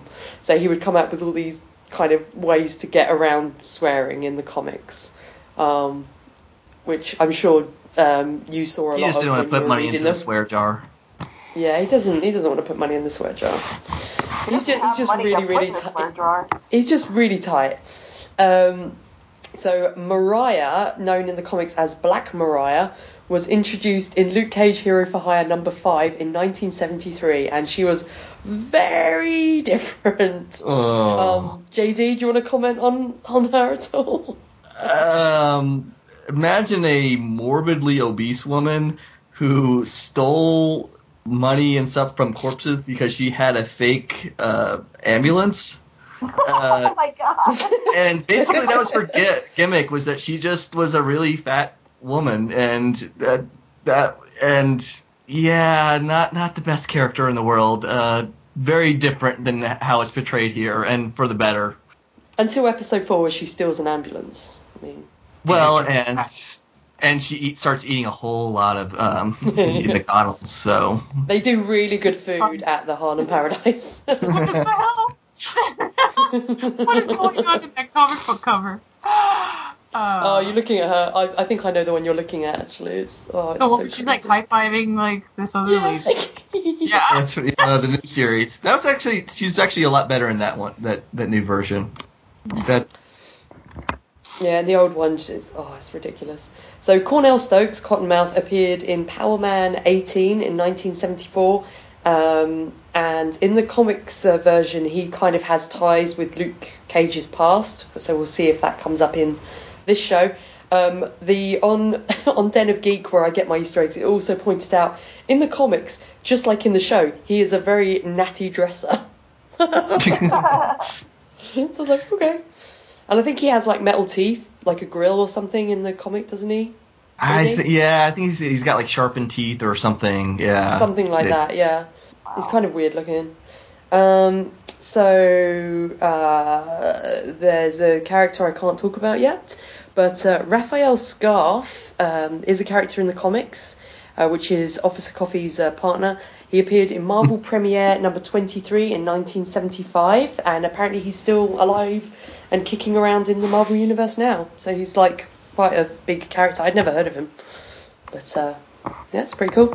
Shades, another character, um, appeared in the first issue of Luke Cage number one uh, in 1972, and later on went to have laser blasting sunglasses. and there's two more.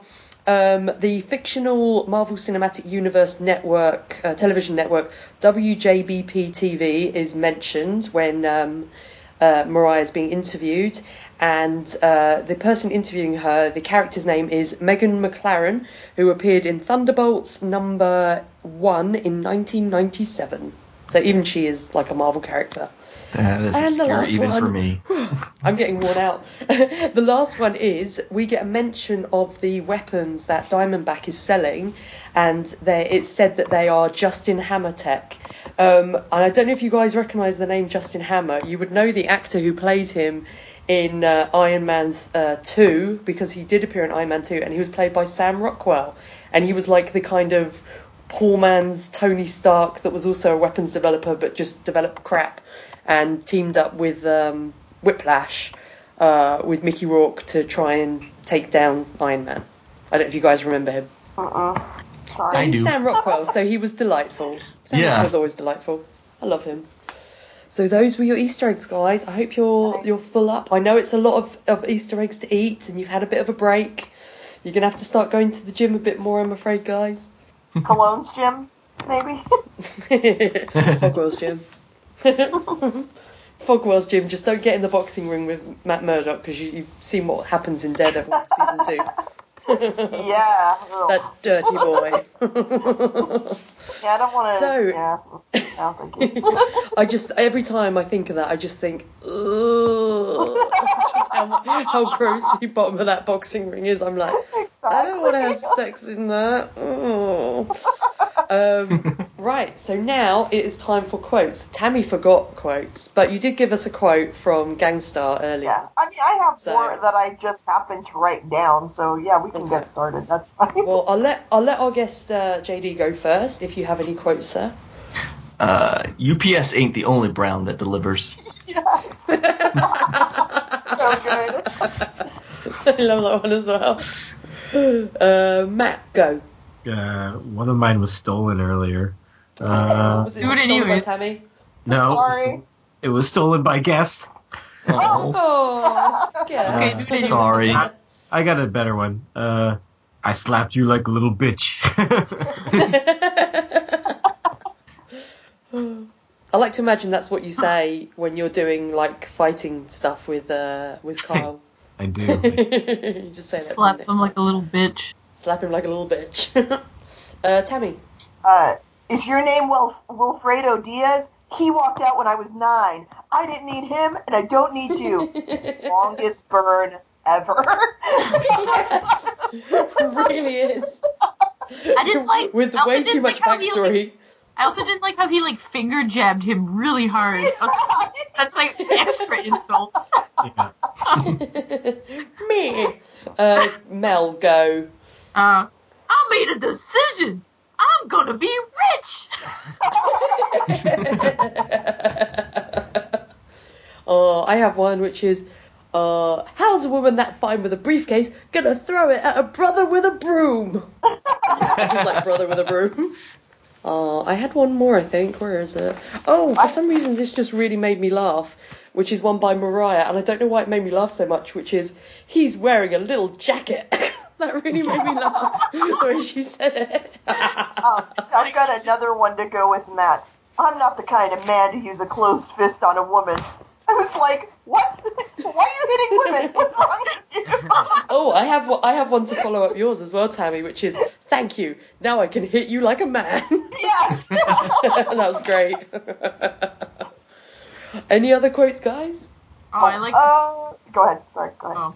I like the uh, the whole like Pacino thing. I mean Pacino. Now I get why that white boy gets your free on your free haircut list, and then the Godfather and Scarface gave that man an eternal ghetto pass.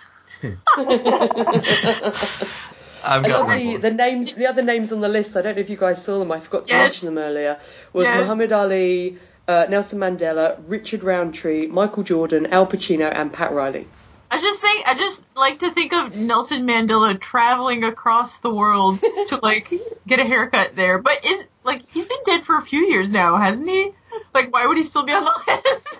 Well, because he, I don't know, he might need still need a haircut. From beyond the grave. Go on, JD. I'm not for hire, but you have my word, ma'am. I got you. Yeah. Yes. And What's now, that? And, and what and I was gonna say, well. yeah, real, yes, he does. Um, and what I was gonna say is, see, that's what we say nowadays. Um, what Cottonmouth said earlier in the show, which was, "My word is still my bond." Nobody says that. Nobody says that, Cottonmouth. It's why he hung up on you because he was like, seriously? No, thank you.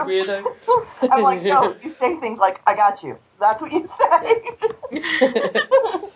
Domi- I don't think Domingo's got much patience with Cottonmouth anyway, so that's No. probably just pissed him off even more. Than, and also, you know, on top of the fact that he's lost like his money. oh, I love it. Right, so now it is time for our feedback. And uh, I have a very, very nice message, first of all, I got on Facebook um, about a week ago that I'm going to read to you guys from Lee. And he says, Hello, me and my family are huge fans of your podcast. We love it, never miss one. We just wondered if we could get a mention on the podcast from Lee Beat and the Beat family listening from Birmingham, UK. And I said, of course. So let's all say hi to Lee Beat and the Beat family, which sounds like a band. there we Hello. Hello. Thanks for listening. Thank you for listening. Yeah, glad you enjoy it. And you should totally make a band, a family band called Lee Beat and the Beat Family. You're missing a trick.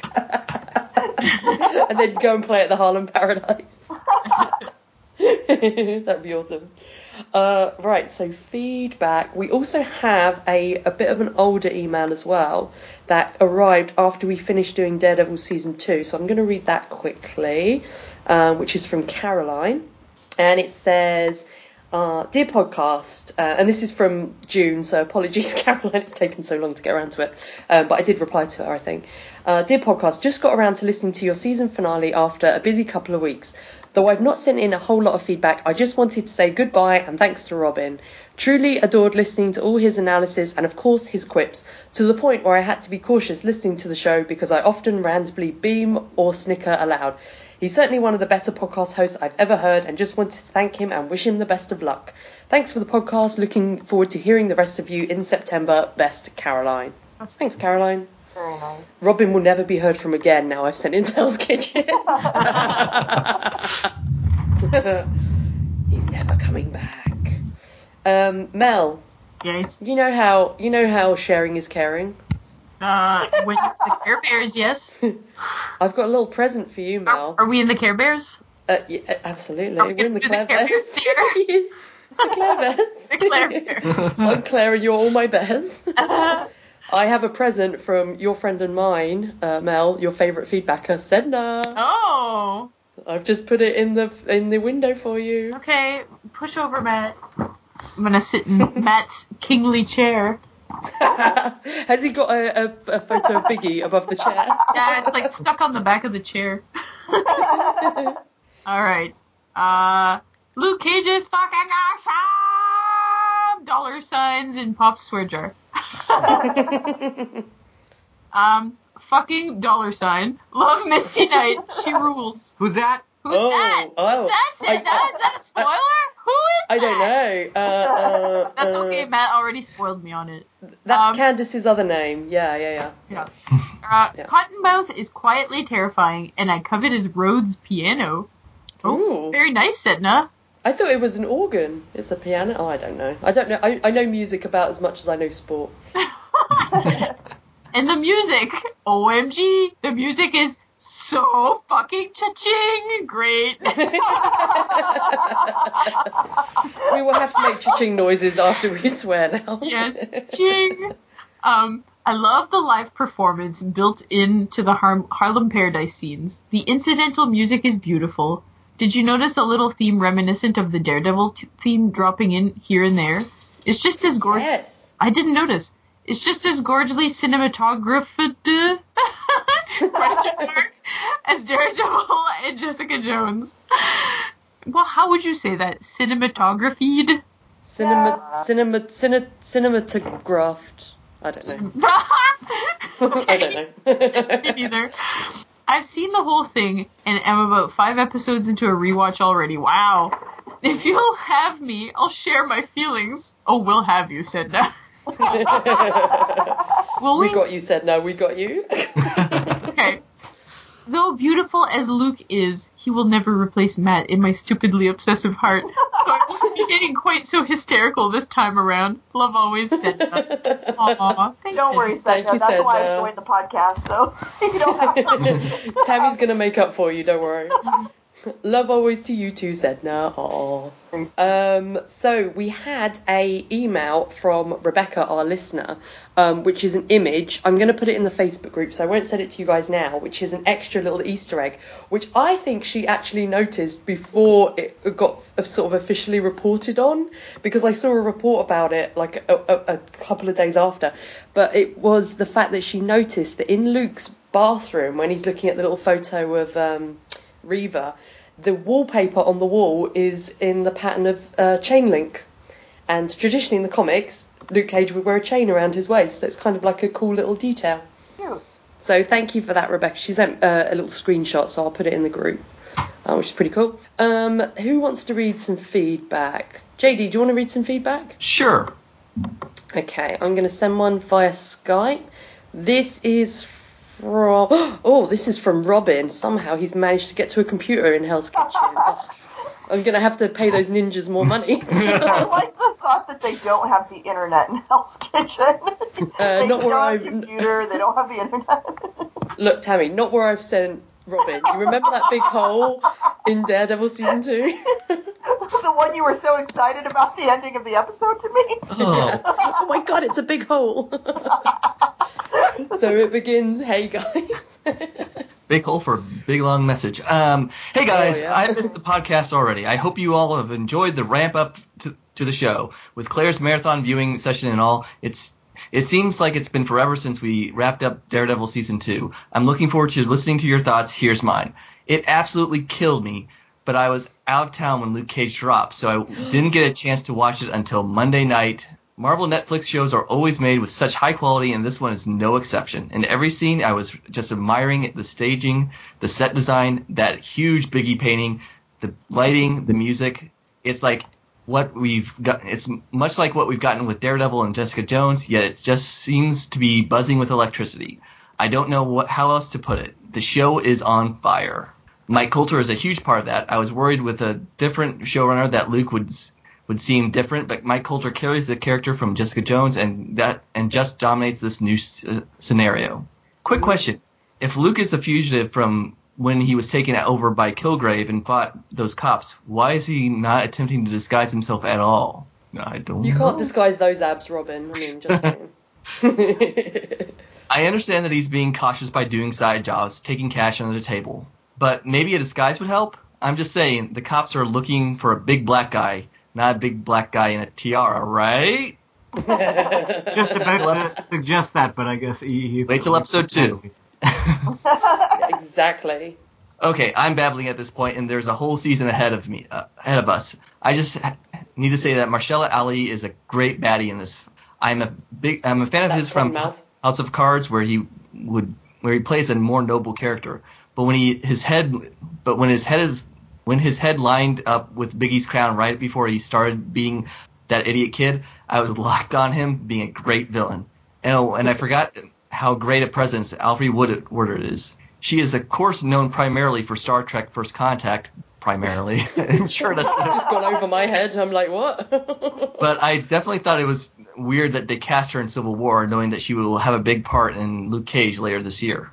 Oh yeah, we should talk about that. So she did appear briefly in uh, Civil War. She was the um, the mother of the uh, the guy who got killed in Sokovia, and she confronted Tony Stark near the start Oh, of the, the film and made him feel bad. And a lot of people were like, "Oh my god, she's playing the same character as in this," but it's a completely different character. And apparently, she got um, the the role in um, Civil War like way before Luke Cage, so it's a different character. Hmm. Yeah. Maybe It's it's, just- her it's her twin. twin sister. Exactly. Yeah, m- m- what's another name beginning? with- It's it's uh, Miranda, Miranda, and Black Mariah. Miranda. There you go. yeah. I I want to quickly get one crackpot theory in before I go. Luke is nervous about Shades not only because he will recognize him, but because Shades went through the same ex- jail experiment as he did. Laser eyes. That's all I'm saying, guys. No, a super fight. So ba- awesome to see Theo Ro- Ro- Rossi in this badass role. Oh man, Frankie Faison too. Okay, okay, I'm gonna go. Happy podcast, guys. If I get lazy with the feedback, I will definitely see you in episode four. Excelsior! Thank you, Robin. I didn't realize that Shades went through the same jail experiment as he did. I, I just thought it was they were in jail together. I didn't. Well, he does say that's a crackpot theory. Yeah, this is a theory. Okay. We have a voicemail from Will. Hello, Defenders Podcast. This is Will uh, with feedback for Luke Cage. Well, I cheated this time. I'm actually not, you know, going along week by week with you guys. So far, I've actually seen the first five episodes, and if I wasn't so busy this weekend, this first weekend, I probably would have watched them all by now. So I'll try not to spoil anything. All in all, I think the first episode was a good start. You know, they had a lot of characters to introduce and they had, you know, some background to give. Um, but first episode wasn't maybe the best. I think I was trying to like it more than I actually did, but I still thought it was really good. I like that there seemed to be more references to the overall Marvel cinematic universe than some of the other shows have, like, uh, Justin Hammer and the different Avengers. Um, uh, I like the characters that we're introducing, though I don't really know a lot about them, like Misty Knight and Cottonmouth. I had some problems. I mean, I love Alfre Woodard, and I know the guy that plays Cottonmouth is. They're both great actors, but I had a little bit of a problem with their performances in the first episode. But spoiler alert, I think they get better. Um, as the show goes on. So maybe they're just trying to get into their characters. And Mike Colter, hot, hot, hot. And Misty Knight, hot, hot, hot. If you don't want to be in a Luke Cage Misty Knight sandwich, I'm going to question your sanity a little bit. So, yeah, I think it's a great start. Probably not going to send a whole lot of more feedback because I'm going to have trouble keeping the uh, episode straight in my head. But I'll be seeing you guys later on in the season. Bye. We have one more email. Um, okay, do either of you guys want to read the last email? Matt and Mel, Tammy? I Sure. can read it. Sure. Yeah. Uh, I'm going to put it in Skype and you guys can fight over it. I already read one, so if Tammy wants to do it. oh, that's true, yeah. Okay, there you go, Tammy. This is from Michael. There you go. All right. Hey, all. I just finished watching episode one of Luke Cage. A slower start than that than Daredevil and Jessica Jones, but I'm enjoying the slow build. I read a couple early reviews saying that this show didn't grab them quite as quickly as earlier shows, but by episode 3 they were fully engaged and hooked. I'm already feeling hooked, but I can see why they feel that way. I'm really liking the bad guys. Much like the other Marvel Netflix series, the villains are standing out to me. They have personality and motivation beyond just being bad. I'm looking forward to seeing the full ex- extent of their uh, machinations. Sorry, I can't read. Uh, uh, I'm ex- that's why I didn't read feedback earlier. I'm, It's. I'm excited. but you have all the music facts, Tammy, so it's fine. and I, I picked up really quick. I mean, I couldn't read before this, and now all of a sudden. Uh, you I- you are the you are the, the Mel for this season, whereas Mel at the start was just a little embryo. Now you are just a little embryo. That's true. Um, I'm excited to see how all the characters develop. Just watching the characters bounce off each other in these Marvel shows can sometimes be more interesting than the plot. Well, enough typing. Time to grab a bite of breakfast, find my cat, and start episode two. Happy hunting, Michael. What did you do with your cat, Michael? Probably cuddles. Thank you, Michael. Oh, cat cuddles. Cat cuddles and breakfast and Luke Cage sounds very cool. Like, I had cat cuddles while I was watching Luke Cage as well the other day. It was No. great. Thank you everyone for your feedback. We love getting your thoughts, so please keep sending them. We love hearing what you guys think. Um, definitely send us any crackpot theories you have as well, because that is always fun. I have to do a shout out as well now to uh, Chris, who did our new theme, um, which you heard at the start of this, which is our very chilled out theme that I tried to play to the other guys earlier, but it didn't work. So you guys will hear it for the first time on the episode. Um, yeah, really appreciate it. I love um, the themes that you guys do for us because obviously Heath and Andrew have done one for us before, and Chris has done our regular theme as well. And uh, yeah, I just love them. They're always great. So now it is time to rate this episode, guys. Um, JD, you can go first. What would you like to rate it? Um, I really like this episode, but it it's more about setting up the world of Luke rather than pushing the plot forward. Um, and it, I do agree that it's a little bit of a slower start than say what we saw on Je- uh, Jessica Jones or Daredevil. Um, and having seen the whole series, I think we've got a really lot of really great episodes coming up. Um, so I'm gonna give this one a somewhat modest 7.5 little jackets out of 10. Aww. Oh, little jackets. uh, Tammy. Oh. Uh, uh, yeah, I. Oh wait, was that seven or seven point five, JD? 7.5. Okay, cheers. Tammy. You cannot leave off that half point, dude. That's. Nope, nope, nope, nope. um, I I enjoyed it, but it was a slow start. I think there was so much to set up though, because um, I think that uh, Claire, like you said, that Harlem becomes its own character in the show, and so does the music. And they had to spend time on both of those things, and there were a lot of characters they like shoved their Mhm. way this episode. So um, I'm sure I won't remember half of them by the time I watch the second episode. um, but yeah, so I, I, you know, it didn't blow me away, but it was a really good episode. I can tell I'm going to like the series, um, which is good. So I will give it an eight out of ten. Um, women slaps. I don't know. I just keep thinking of that scene. Wow. Lady slaps. Lady slaps. Um, Matt. I agree. I've never I've never agreed with you before when everybody keeps going on about these Daredevil shows and stuff that oh New York itself is a character. I'm like, what are you guys talking about? It's just a city. But in this episode, I mean, they gave Look, Matt, you've never partied in New York with me and Tammy. but I mean, in this, they gave more uh, attention to the community of of Harlem, and I so that definitely makes it seem like more of a character than the other shows I find. Um, I enjoyed seeing all these side people, just people who live in in the town, and I enjoyed the main characters too. I liked all the setup. Um, I didn't find it like I didn't find I was looking for action that much, so I didn't really miss it. Um, uh, as the first episode, I really liked it, so uh, I'll go uh, eight out of ten boob honks. Melanie. Bonjour. Um, Bonjour. bonjour. Um, yeah, so yeah, I liked it too. I think it's going to be uh, a good series. Um, uh, Tammy's right. It did have like a like a really slow start, but you guys all said it already. You guys said it. Eight out of ten cups of hot and dark. Ooh, nice.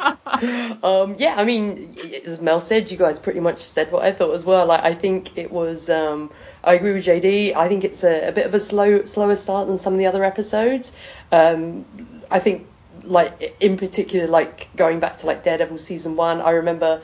And maybe it's just because you know it's Daredevil and has a big place in my heart, but just the opening scene just like got me right in the feels, and then you know I was kind of like sobbing and crying and cheering the whole way through. Um, and I thought those two opening ep- episodes were really strong, and the same thing with Jessica Jones. Um, a bit less so with Daredevil season two. Um, and I think this is a slower one, but we've also moved out of Hell's Kitchen where we've been for the last three seasons, and we're in this new area, and we have to introduce that area as well. Um, so it's kind of taken us a bit out of our comfort zone as to where we've been before with these shows.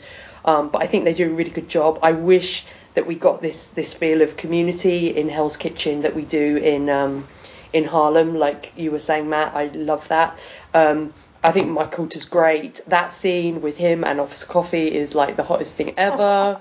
I love them both. I want to be in a sandwich with them because that would be good times. Um, like a, because a oh my breakfast god, sandwich with their coffee. yeah, a breakfast sandwich. Yeah, exactly. Um, yeah, and uh, so I do think it's a bit of a slow start, but yeah, I, I enjoyed it. So um, I'm going to give it a seven out of ten. Perfect boobies, nice, and that gives us an average of seven point seven. nice. Yeah, which is a good score. Cool. Uh, awesome. So now it's time for me to thank our guest JD. Thank you, JD. Oh, you're very welcome. Thank you for inviting me on. Thank you for coming on. It's great, to, great to have you on as a guest. I'm glad we managed to, to get you on the show. Um, where can people find you if they want to, you know, stalk you or listen to your voice or Um, know, find out more about you? Well, I, I the easiest way to find me is on Twitter um, uh, at JD Demotte. That's J D D E M O T T E. Um, I do uh, some things on the internet from time to time. I have a YouTube channel uh, called Comics Are Awesome, where I talk about awesome comics and review movies based on the comic books and stuff like that. And also, uh, my friend Noel had started a podcast a little while ago called Masters of Carpentry, where he's looking at all the films of John Carpenter. And Oh, he, wow. yeah, and he invited me to come on and talk about all the comic books that were kind of spun off from the, his films. So we we've so far looked at the all the Thing comics, um, uh, and uh, which were uh, interesting. And um, we just recorded a um, the Escape from uh, New York um, uh, comics uh, stuff. So we um, that's going to be coming out in the next month or so. So. Uh, look look for that at uh, mastersofcarpentry.blogspot.com. I've just subscribed to your YouTube channel. Oh, well, thank you. That's all right. I'll check it out. I'm looking at your your smiley face right now. Oh, cool. Um, also, uh, lovely co-hosts. Um, obviously, it's been a while since we were last doing the podcast. Do you guys ha- have any updates or anything you want to plug, uh, Matt and Mel, since you were last on? Uh, any developments? And also, Tammy, you should plug where you can be found as well. Well, I can be So- found with you on Intro to I know, pretty much just with me. she just follows me around. And uh, we'll have something new coming up soonish. Sooner yeah, we've almost finished X Files. We've got Yeah. six episodes to go. For- We're about to this- start doing yeah. the new episodes. yeah, before until they bring start it back for another season. 11. Oh. no, don't do it. yeah, and then we'll be doing something new after that, which is Yeah. pretty exciting. Yeah. Yeah, Matt and Mel, what are you guys up to? I- Pooplecast is now finished, sadly. Pooplecast is kind of finished. We're still going to podcast about every HBO show ever. uh, the first episode of all the HBO dramas. I'm so looking forward to that. It's gonna be Um, Matt A and I from Hooplecast uh, do a video games podcast called Matt is Wrong About Games. And I just started another video games related podcast, except it's about one video game, uh, called the Shenmue AM2 podcast. Uh, and then Twin Peaks is going, uh, Twin Peaks podcast is going to come back next year. Yay! At some point when they bring the show back. at some point. Yeah. And at some point in the future, Mel and I might be doing the Littlest podcast. More on that later. That's all I'm going to say. Yes. we're gonna say that. Um, great. So, uh, predictions for next week. Do you know what? I don't even have the title. Hang on a sec. the title of next week's episode is Code of the Streets. What do you guys think will happen in that episode? Hmm. Tammy, do you know the lyrics? Do you make any predictions from the Uh, lyrics of that song? no, not off the top of my head. Um, I assume there's um, some talk about uh, fighting in the streets because street fighters. Uh, What if it's a code and everyone has to learn Morse code oh, to communicate on the streets. that would be amazing. Luke has to fight the Riddler, and he has to decode Yes. The the streets signs. That would be amazing. Oh, uh, I'll read you some random be- lyrics now. It's gonna be like this like game show type thing where you have to like decipher the code that they're giving to you and you can win prizes Oh, at the end. like Like, a- it's brought to you by Ford Focus. It's brought to you by Cola. It- it's brought to you by McDonald's. It's good. It's it's gonna be a Easter egg hunting, uh, Easter egg hunting uh, reality TV Ooh, show. is there gonna be some of Claire's Easter eggs? Yes. Maybe they are the best ones. Well, as the as the lyrics to this song say, they might say we're a menace to society, but at the same time, I say, why is it me? Am I the target for destruction? It sounds so ridiculous in my accent. what about the system and total corruption? I can't work at no fast food joint. I got some talent, so don't you get my point? There you go.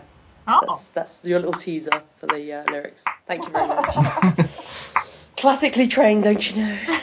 Uh, cool. Well, all that's left then is uh, for our lovely guest, uh, JD, to take us out with an Excelsior. Or actually, you could do a Sweet Christmas if you want. It's Luke Cage. Ooh. I'll give you the choice. Um, well, I opened it with a sweet Christmas, so I guess I'll go with an Excelsior. Cool. Excelsior! nice. Ooh, Nice. that was a good one. Thanks, guys. Bye. Ah. Right. Bye. Thank you for listening. You can comment and send feedback to us by emailing defenderspod at gmail.com. You can find us on Facebook at facebook.com forward slash defenders podcast or on Twitter at defenders pod. Defenders Podcast is created under a Creative Commons Attribution, Non Commercial, No Derivatives 3.0 Unported International License. That means you can share it, you can send it to your friends, you just can't make any money off of it. You can't change it, and you have to link back to us and our site. Excelsior!